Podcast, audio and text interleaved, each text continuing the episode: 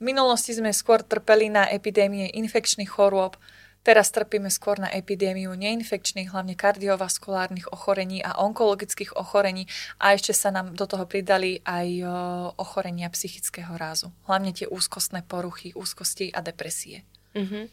A čo by sme vedeli odporučiť? Možno... Psychoterapiu.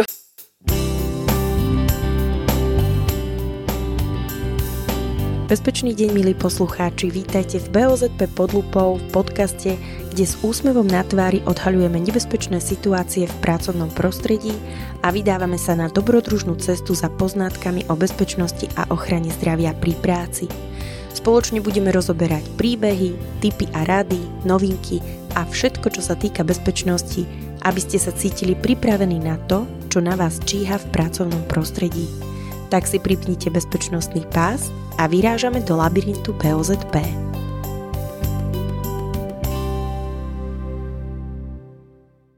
Dobrý deň prajem všetkým poslucháčom a vítajte v ďalšej epizóde podcastu od spoločnosti OHSA z BOZP pod lupou. Dnešná téma nám otvára dvere do sveta chorôb z povolania. Spoločne nazrieme do detajlov, preveríme ich vplyv, možnosti prevencie a najmä spôsoby ich identifikácie aby sme vám pomohli vytvoriť pracovné prostredie, kde je starostlivosť o zdravie hlavnou prioritou. Volám sa Lenka Penzešová Švecová a dnešná téma je dôležitým pilierom v oblasti BOZP. Každý deň sa v práci totiž stretávame s rôznymi rizikami, ktoré môžu ovplyvniť aj naše zdravie. Dnes sa budeme venovať práve jednému z najdôležitejších aspektov zdravia pri práci a to sú choroby z povolania, ktoré sú následkom našich pracovných činností. Ako hostia dnešného podcastu mám tú čest privítať verejnú zdravotníčku, zároveň bezpečnostnú a požiarnú techničku Lenku Chudú, ktorá sa špecializuje najmä na problematiku zdravia zamestnancov pri práci. Leni, ahoj, vítajú nás. Ahoj, ďakujem krásne za pozvanie, teším sa, že tu dnes môžem s vami byť. Leni, ako odborníčka v oblasti verejného zdravotníctva a BOZP Povedz našim poslucháčom niečo o sebe. Čím ťa táto oblasť oslovila? Čo ťa motivovalo venovať sa práve ochrane zdravia pri práci? Uh-huh tak tie moje začiatky profesného života sa točili okolo zdravia, keďže ja som začínala v práci v nemocnici ako uh, najprv uh, praktická sestra, potom som plynule prešla na uh, prácu radiologickej techničky vo fakultnej nemocnice, kde som z časti ešte stále nejak zakomponovaná funkčná. Po skončení bakalárskeho štúdia som ale cítila, že mám potrebu sa ešte ďalej vzdelávať a trošku rázia venovať sa aj nejakej inej problematike tak som eh, hľadala nejaké možnosti cesty. Či začnem úplne niečo nové, alebo si nájdem niečo príbuzné k tomuto.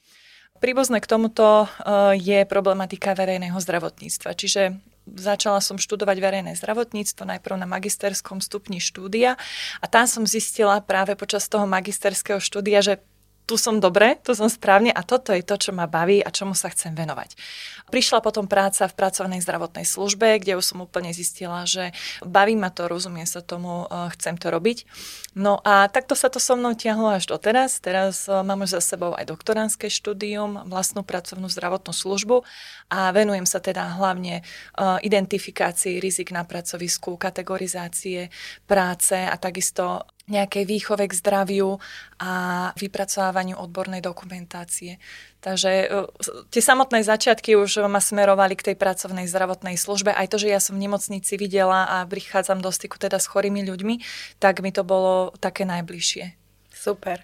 Na to, že si taká mladá, máš už naozaj dosť veľkú kariéru našlapnutú za sebou, takže držím určite palce aj v tej nadchádzajúcej dobe. Poďme teraz k tej mojej neštandardnej otázke ktorú som si pripravila samozrejme aj pre teba, ako pre každého ostatného hostia. Leni, ak by sa choroby z povolania prejavovali ako zvieratá, ktoré by najviac zodpovedali jednotlivým ochoreniam? A prečo si myslíš, že by práve tieto zvieratá symbolizovali tieto dané choroby? Mm. To je zaujímavá otázka pri vyrovnávací choroby k zvieratám. Priznám si, že zatiaľ som to nerobila, ale robím si v hlave také asociácie, aby sa mi tie jednotlivé ochorenia lepšie pamätali. No a keď tak nad tým rozmýšľam nad zvieratami, tak um, mi nedá nespomenúť o, najmä prenosné parazitárne nákazy, ktoré patria medzi jednoznačne profesionálne ochorenia. Napríklad taká psitakóza, to je profesionálna infekčná choroba respiračného systému, tá je typická pre pracovníkov na hydinových farmách alebo chovateľov vtáctva, takže pri takej psitakóze ma hneď napadne papagaj. Alebo sliepka, hej, nejaká hydina. Alebo ešte ďalšie ochorenie, ktoré ma napadá, je trichofícia, to je zase profesionálna infekčná dermatóza a tá je typická pre pracovníkov v polnohospodárstve, ktorí ošetrujú napríklad hovedzí dobytok. Keďže hlavným nositeľom patogénu, ktorý spôsobuje trichofíciu je krava, tak ma napadne teda krava, hej, alebo mhm. veterinári, ošetrovatelia zvierat a všetci, ktorí pracujú na takýchto poľnohospodárskych družstvách napríklad. Mm-hmm. No a ináč ma nenapadajú nejaké asociácie so zvieratami, skôr si predstavujem ten daný pracovný faktor alebo činnosť. Mm-hmm. No dobre, dobre si sa mi z toho vykrútila, ale ďakujem veľmi pekná odpoveď. Keďže našou dnešnou témou sú práve choroby z povolania, tak by som začala tým, čo sú vlastne choroby z povolania. V zmysle zákona číslo 461 z roku 2003 o sociálnom poistení je to choroba uznaná príslušným špecializovaným pracoviskom, zaradená do zoznamu chorôb z povolania uvedeného v prílohe číslo 1 tohto zákona, ak vznikla za podmienok uvedených v tejto prílohe a to zamestnancovi, zamestnávateľa pri plnení pracovných úloh alebo služobných úloh alebo v priamej súvislosti s plnením týchto úloh a rovnako aj fyzickej osobe, ako je napríklad žiak, vojak, dobrovoľník pri činnostiach alebo v priamej súvislosti s činnosťami uvedenými v tomto ustanovení.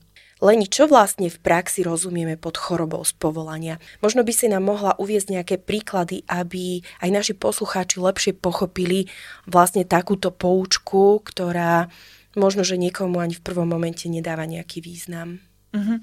Uh, tá definícia choroby z povolania je inak celkom presná, ja ju mám rada. V praxi predstavte si, že ste na pracovisku, kde sa nachádzajú rôzne pracovné faktory. Či už sú to fyzikálne, chemické alebo biologické, tak všetky tieto faktory pri výkone vašej práce na vás vplývajú. Každý organizmus je iný, to zase závisí od mnohých ďalších faktorov, ako na tie pracovné faktory bude reagovať. Niekto z nás je odolnejší, bude na to reagovať troška menej, niektorí z nás sú citlivejší, budú reagovať viac. Tá reakcia organizmu môže byť patologická, ak sú teda vytvorené také pracovné podmienky, ktoré negatívne vpôsobia na naše zdravie. Takto vlastne vzniká a podnecuje sa vznik nejakej choroby z povolania. Tá choroba z povolania môže byť uznaná len príslušným odborníkom, čiže nemôže hoci kto povedať, že toto je choroba z povolania.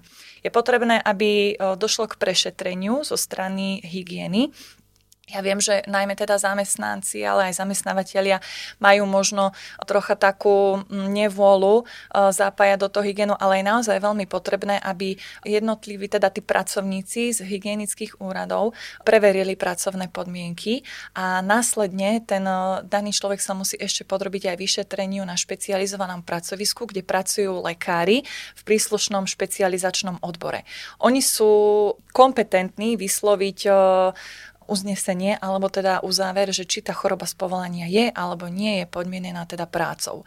Choroba z povolania je každá taká, ktorá je uvedená v tej konkrétnej prílohe daného zákona. Tam sú rozpísané celkom pekne. Dokonca u niektorých si nájdete aj e, dodatočné informácie, že pri akých pracovných podmienkach sa môže táto choroba z povolania vyskytnúť. Takže je potrebné, aby ten človek prešiel celým kolotočom vyšetrení, aby e, sa zistilo, či naozaj je alebo nie je to choroba z povolania. Ale tam sú dôležité, podobne ako je to pri pracovných úrazoch, aby boli splnené nejaké podmienky. Čiže musí to byť v prvom rade zamestnanec, čiže tam je vytvorený nejaký pracovný vzťah.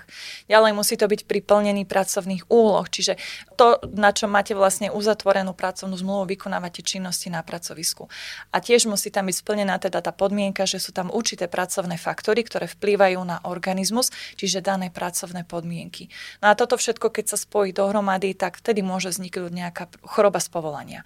Ako príklad z praxe by som možno uviedla uh, jedný z najčastejšie sa vyskytujúcich chorob z povolania vôbec, to sú tie choroby kostrovo-svalového aparátu. Čiže sú to napríklad choroby kostí a svalov z dlhodobej nadmernej jednostrannej záťaže.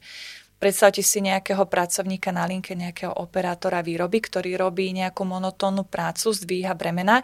U týchto sa veľmi často teda vyskytujú choroby povolania v zmysle e, či už karpálnych tunelov alebo zápalov, úponov na lakti, čiže golfový alebo tenisový lakeť, po prípade ochorenie ramena impingement syndrom. Tam už je viacej potom takýchto chorób, ktoré e, súvisia s touto nadmernou záťažou. Alebo sme aj dnes rozprávali dve choroby z povolania troška z iného súdka a to je teda tá psitakóza a trichofícia u pracovníkov v či už tej polnohospodárskej výrobe alebo na nejakých jedinových farmách. Takže oni tiež sú vystavení nejakým pracovným faktorom, vykonávajú prácu, ktorá súvisí s pracovnou náplňou a keďže sa tam k tomu naasociovali nejaké iné ďalšie faktory, tak takto reagovali vznikom nejakej choroby z povolania.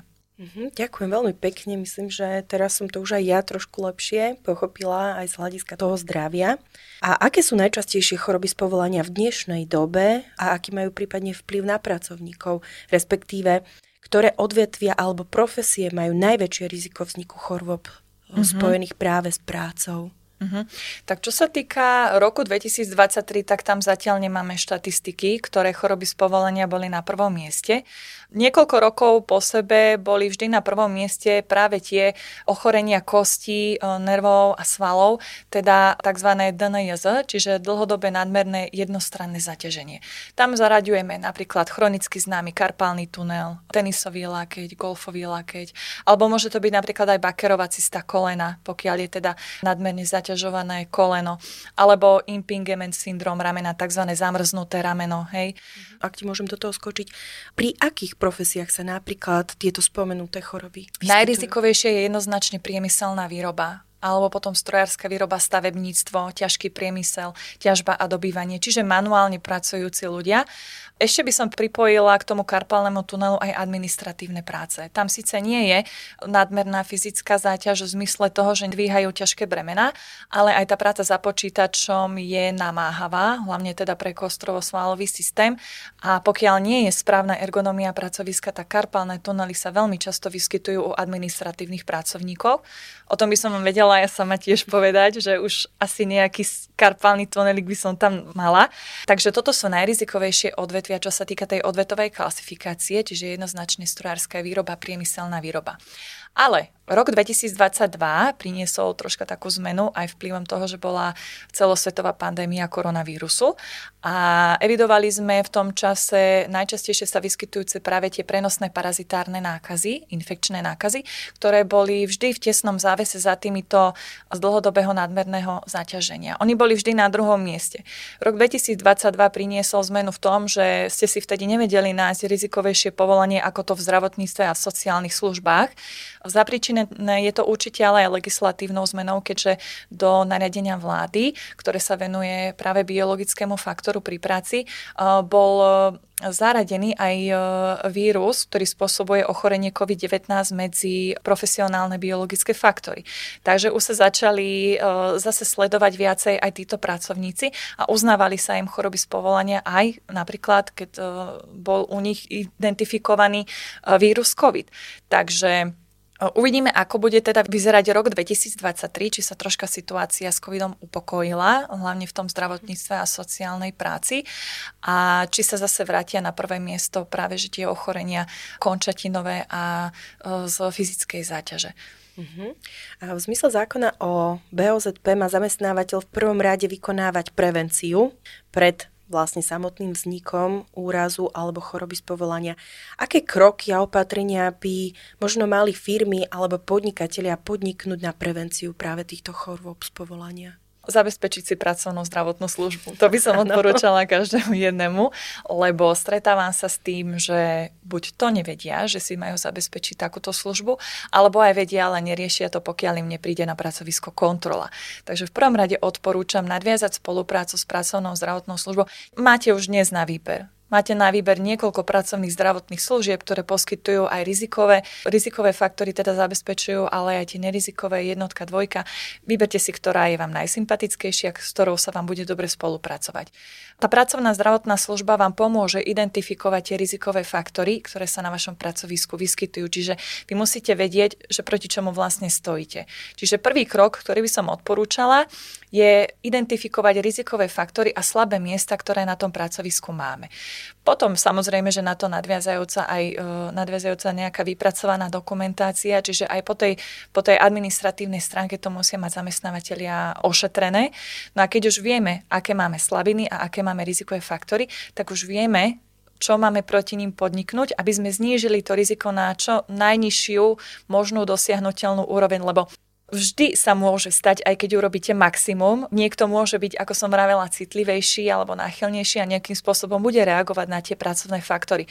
Ale úlohou toho zamestnávateľa je znížiť to riziko na čo najnižšiu dosiahnutelnú úroveň, urobiť všetko, čo sa dá.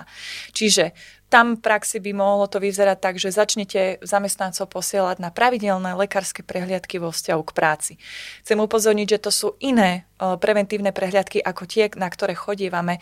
Mali by sme chodievať všetci svojmu teda osobnému lekárovi všeobecnému raz za dva roky a máme na ne nárok zo všeobecného zdravotného poistenia. Toto sú lekárske preventívne prehliadky vo vzťahu k práci, ktoré sa nevenujú vašim nejakým osobným diagnózam alebo veciam, ktoré nesúvisia s prácou, ale vyšetrujú priamo tie parametre, iba tie, ktoré súvisia s vašou prácou. Čiže vy tam prídete s tým predpísaným posudkom, kde si ten lekár vie prečítať, aké pracovné faktory sa na tom pracovisku nachádzajú. On už vie presne, čo má vyšetrovať a čo má robiť. Čiže odporúčala by som, aby chodili na tieto preventívne lekárske prehliadky. Tú frekvenciu už vám poradí vaša pracovná zdravotná služba. Jasné, že niektoré sú predpísané, napríklad tí, ktorí e, pracujú v noci, musia chodiť povinne raz za rok. Ale pokiaľ nepracujú v noci, noci alebo sú v prvej alebo druhej kategórii práce a netýka sa ich nejaká práca podľa osobitného predpisu, tak tam je troška voľnejšia tá frekvencia. Môže vám pracovná zdravotná služba odporúčiť napríklad raz za 3 roky, ako to robievam ja. No a potom samozrejme školenia. Tak ako odporúčam, aby, tak ako máte pravidelné BOZP školenia absolvované, tak odporúčam, aby bolo absolvované aj školenie prvej pomoci. Lepšie byť pripravený, ako potom byť zaskočený, keď sa náhodou niečo stane.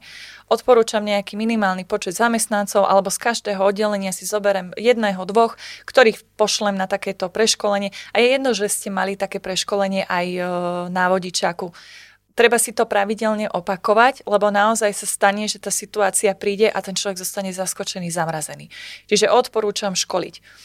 Školenie môže byť kľudne aj z tej vypracovanej dokumentácie, ktorú, ktorú urobí verejný zdravotník. Čiže pracovná zdravotná služba vám identifikuje nejaké pracovné faktory a príde verejný zdravotník, ktorý oboznámi minimálne tých vedúcich pracovníkov, aké vlastne pracovné faktory sú tu čo by ste mali robiť, aké sú preventívne opatrenia, čo vám odporúčame do budúcna, nejaký manažment do, odborných činností, čo sa bude teraz diať, ako budeme postupovať. Čiže aj toto je jedno z preventívnych opatrení, že sa tomu venujeme, že o tom rozprávame a že máme nejaký plán. Ale aj takouto formou sa môžeme teda snažiť znížiť to riziko.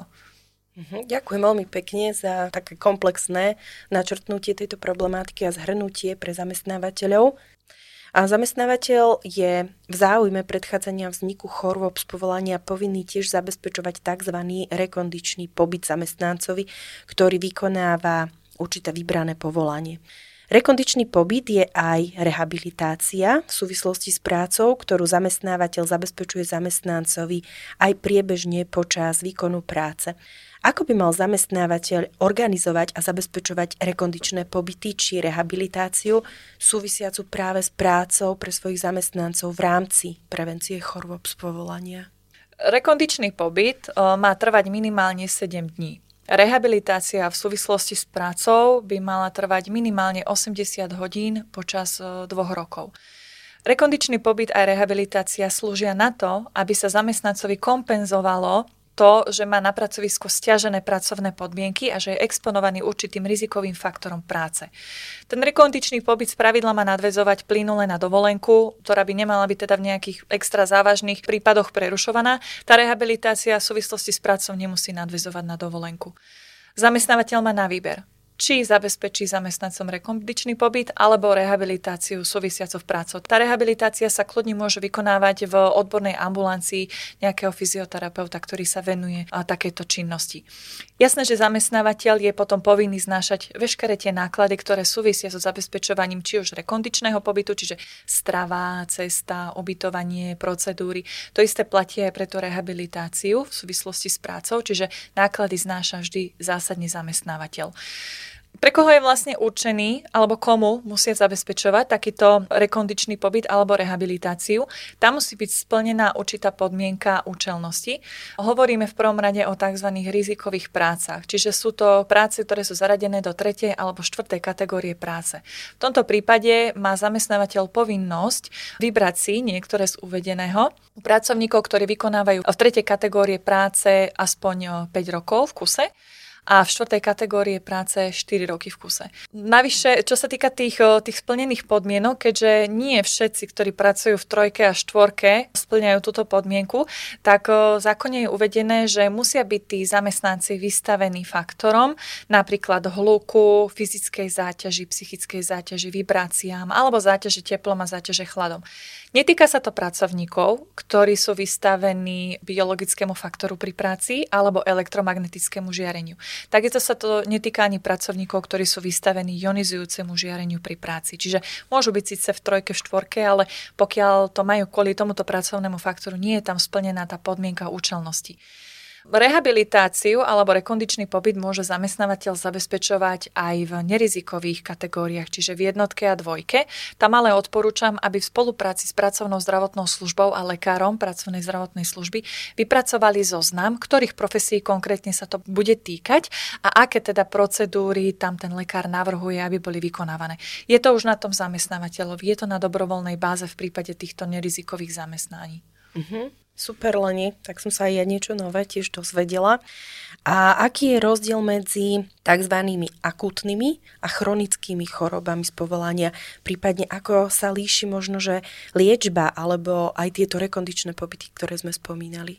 Akutná choroba z povolania je taká, ktorej klinické prejavy netrvali dlhšie ako jeden rok. Samozrejme, že bola priznaná po prvýkrát a pre ktorú bolo postihnutému navrhnuté aj odškodnenie za bolesť spôsobenú poškodením na zdraví.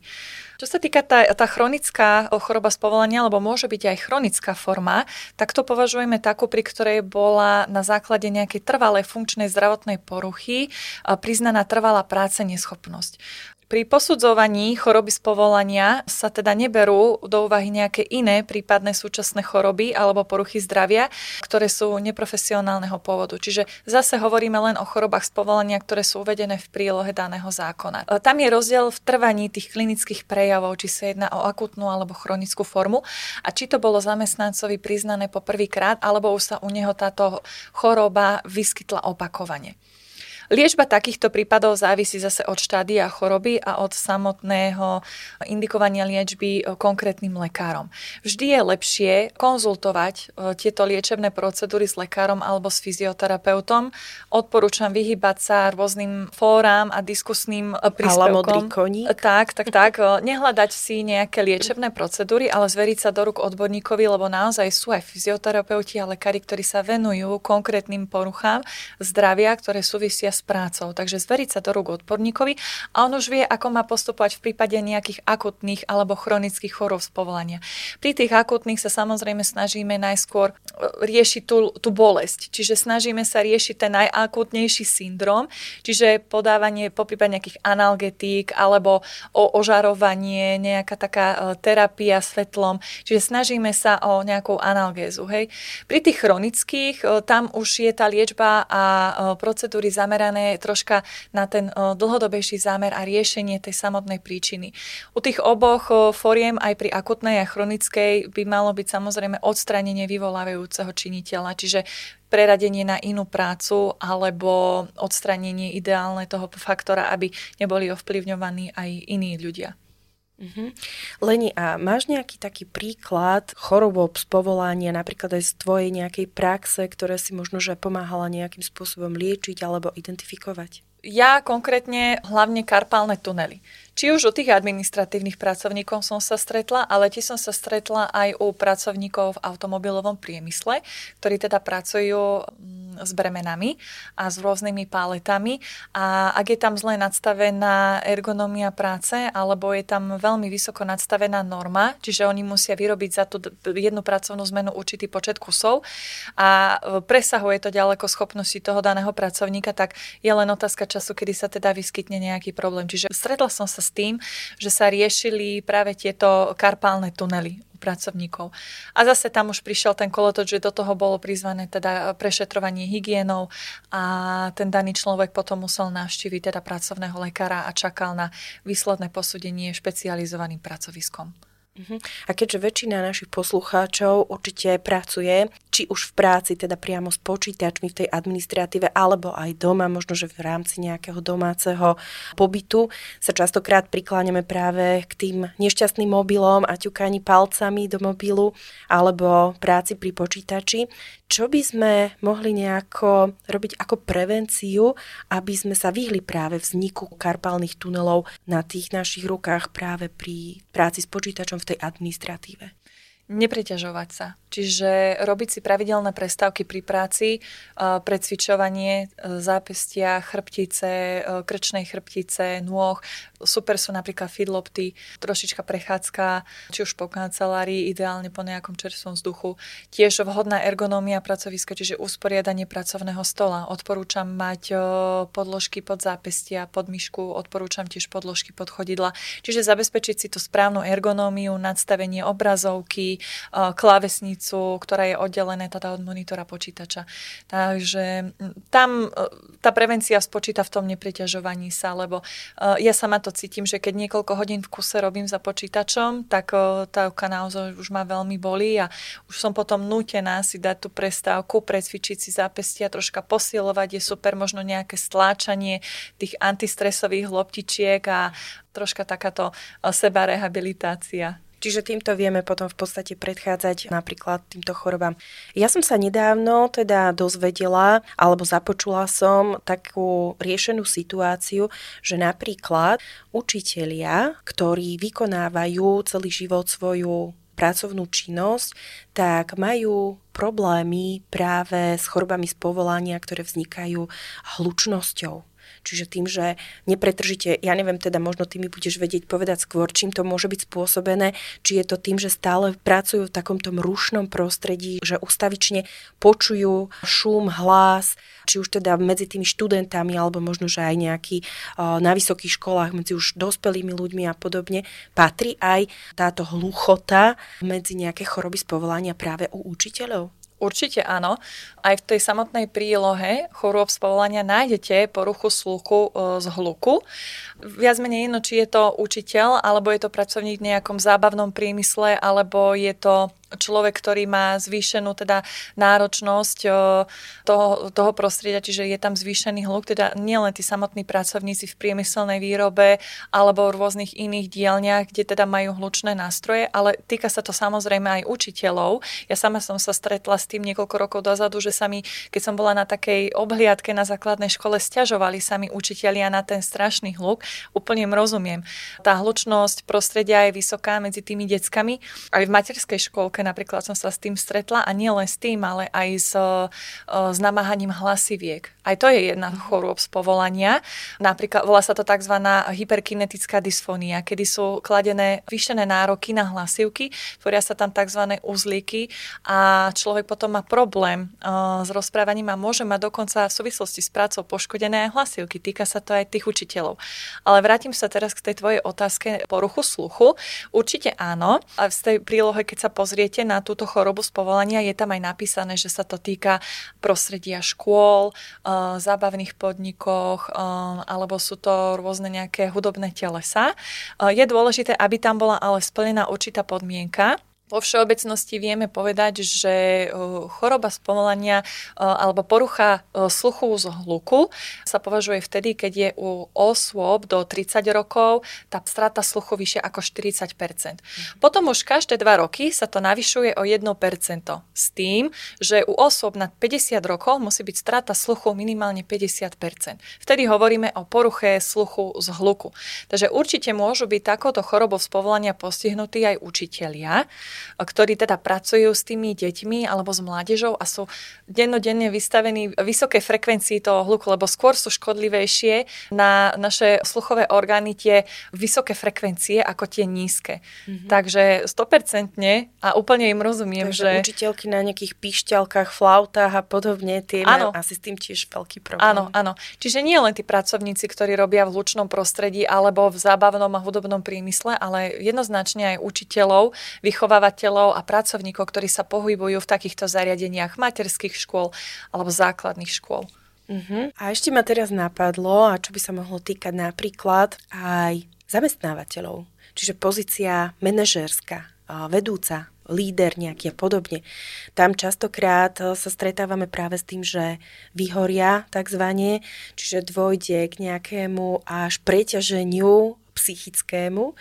Môže sa napríklad aj v takýchto profesiách riešiť takýto prípad ako choroba z povolania? Môže sa, ale muselo by tam e, prejsť, e, pristúpiť sa k posúdeniu psychickej pracovnej záťaže a to nemôže robiť zase každý. Upozorňujeme na to, že verejní zdravotníci v pracovných zdravotných službách nie sú kompetentní na to, aby posudzovali psychickú pracovnú záťaž. My môžeme robiť len nejaký odborný odhad, ale pokiaľ je to treba skategorizovať, dá to do, už len do druhej kategórie práce si vyžaduje uh, zainteresovanie aj iných odborníkov. Posudzovať psychickú pracovnú záťaž môžu lekári, pracovných zdravotných službách, alebo to môžu robiť e, pracovní klinickí psychológovia s minimálne trojročnou praxou. Čiže tam musí prísť najprv k nejakému prešetreniu. Na to sa používajú rôzne e, metódy dotazníkové alebo rozhovorové, kedy vlastne oni určujú úroveň tej psychickej pracovnej záťaže. Takže tam by muselo pristúpiť najprv k takémuto komplexnému posúdeniu tých osôb, ktoré sú na to kompetentní a potom sa môže pristúpiť k ďalšiemu prešetreniu na špecializovanom pracovníku pracovisku. Ale e, ja si myslím, že to, tieto psychické ochorenia alebo takéto preťaženia, to je teraz úplná epidémia práve. Mm. Či už z toho pracovného hľadiska alebo z osobného. Uh, možno je to aj kvôli tomu, že čoraz častejšie, častejšie sa o tom spoločnosti rozpráva, čo sa týka úzkostných poruch alebo depresívnych poruch aj mladých osôb, že je to naozaj epidémia takýchto chorób. V minulosti sme skôr trpeli na epidémie infekčných chorôb, Teraz trpíme skôr na epidémiu neinfekčných, hlavne kardiovaskulárnych ochorení a onkologických ochorení a ešte sa nám do toho pridali aj ochorenia psychického rázu. Hlavne tie úzkostné poruchy, úzkosti a depresie. Uh-huh.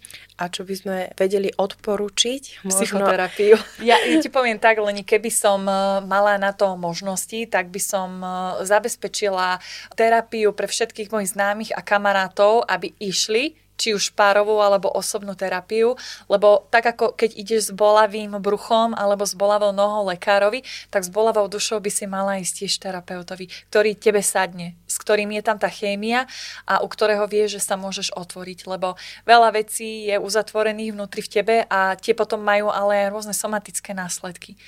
Takže neoddelovať to fyzické a to, a to psychické alebo duševné, lebo všetko so všetkým súvisí. Keď, to, keď je to v hlave v poriadku, tak potom si myslím, že dá sa pracovať aj na to telo a pravdepodobne bude aj to fyzično v poriadku. Mm-hmm. Ale treba si tú dušu dať do poriadku. Čiže mať takých svojich mentálnych koučov, tak ako majú napríklad aj v zahraničí, v mnohých vyspelých štátoch, kde je firemný psychológ, ktorý rieši s týmito ľuďmi pravidelné nejaké stretnutia.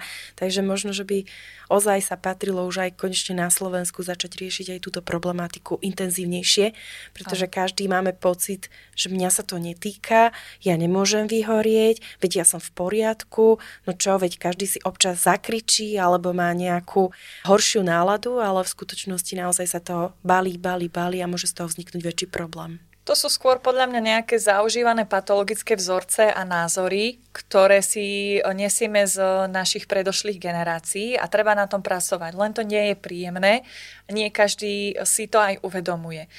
Tí z nás, ktorí si to uvedomujeme, že si nesieme nejaké bolestky so sebou, tak si buď teda nájdu takéhoto terapeuta a možno, že si nájdu aj terapeuta, ako som to robila ja, že pre mňa je môj terapeut napríklad moja mama a spoločné varenie v kuchyni, že keď mm-hmm. sme mhm. spolu a vieme sa rozprávať o tých momentálnych ťažkostiach a veciach, ktoré prežívame a trápeniach, ktoré máme, tak to už na mňa pôsobí ako samotná terapia.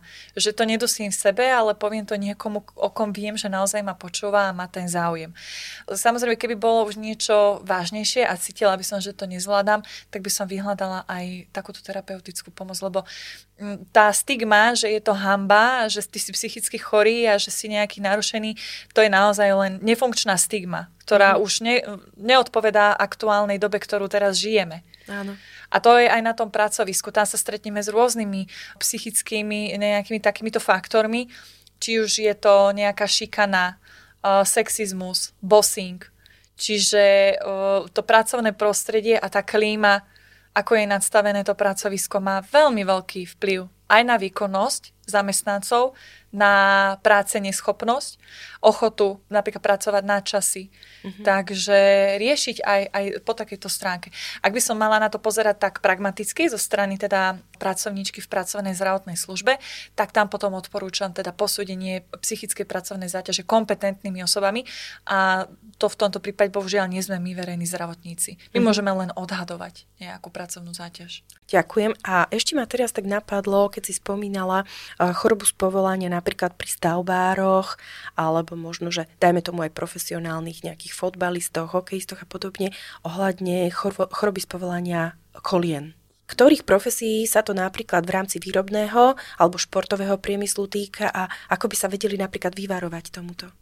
Napríklad, ako som spomínala, tá bakerová cysta, ona môže vzniknúť aj vplyvom úrazu, či už pri športe alebo aj v práci, ale môže sa vyvinúť aj vplyvom teda dlhodobej, nadmernej a jednostrannej záťaži. Čiže keď e, chceme nejakú prevenciu voči nejakému poškodeniu koleného klbu, tak zase odporúčam nepreťažovať. Čiže správna ergonómia práce, preškolenie zamestnancov, v tomto je veľmi dobré, sú školenia BOZP, kedy technici hovoria, akým spôsobom sa napríklad majú zdvíhať nastať premena, nejaká úprava toho pracoviska, aby sa nadmerne nezaťažovali tie kolené klby a do akej miery je to možné, no odporúčam aj nejaké posilňovacie cvičenia na tieto klby a nejaká primeraná fyzická aktivita, lebo často to koleno je preťažované práve vtedy, keď ten človek dlhodobo nič nerobí, sedí a potom v tej práci sa zrazu namáha, že tá námaha je nárazová. Takže len nepreťažovať to koleno, správnu ergonómiu práce, správne nastavená norma práce,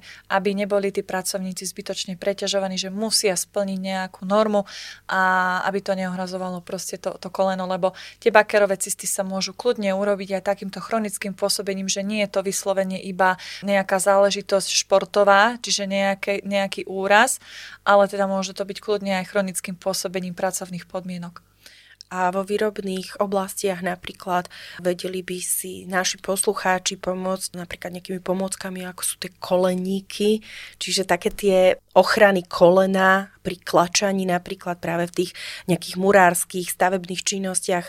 Veľmi častokrát práve oni idú z poklaku do kvoku, potom sa musia postaviť, výjdu na rebríku, zídu, zase si potrebujú podrepnúť a podobne. Čiže bolo by možno možné nejaké také taká pomôcka určite, určite áno, aj takéto koleníky, ako ty vravíš, ale každý individuálne, keď cíti, že to koleno je bolestivejšie, tak uh, veľmi môže byť napomocná aj bandáž, čiže stiahnutie a upevnenie toho kolena. K dispozícii sú rôzne druhy takýchto bandáží, či už viacej športovejších, alebo troška takých uh, menej pevnejších. To už potom je dobré konzultovať nejakej vydaní zdravotníckých pomocov, kde vám vedia presne uh, napasovať aj čo sa týka veľkosti veľkosti, ale aj e, účelu takéto, takéto bandáže a troška to spevnenie toho kolena môže byť e, veľmi prospešné.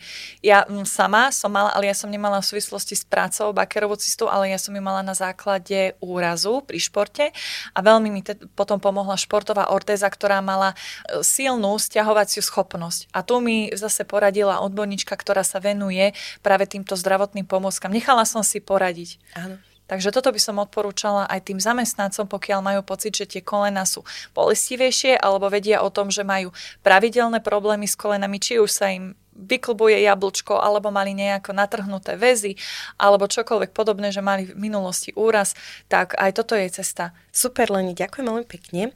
A mohla by si ešte našim poslucháčom dať nejaké rady a tipy na záver teda nášho podcastu, ako sa chrániť pred vznikom chorôb z povolania, prípadne čo by mali predovšetkým dodržiavať zamestnávateľia, čo zamestnanci, naozaj už len v takej skrátke, lebo veľkú väčšinu si nám už stihla povedať v rámci podcastu prevencia, prevencia a ešte raz prevencia. Takže to je, to je naša mantra verejných zdravotníkov, keďže tá prevencia eh, je lepšia ako následné riešenie tých problémov a následkov. Takže odporúčam spolupracovať s odborníkmi, ktorí sa venujú o problematike ochrany zdravia pri práci a na pravidelnej báze absolvovať lekárske prehliadky vo vzťahu k práci.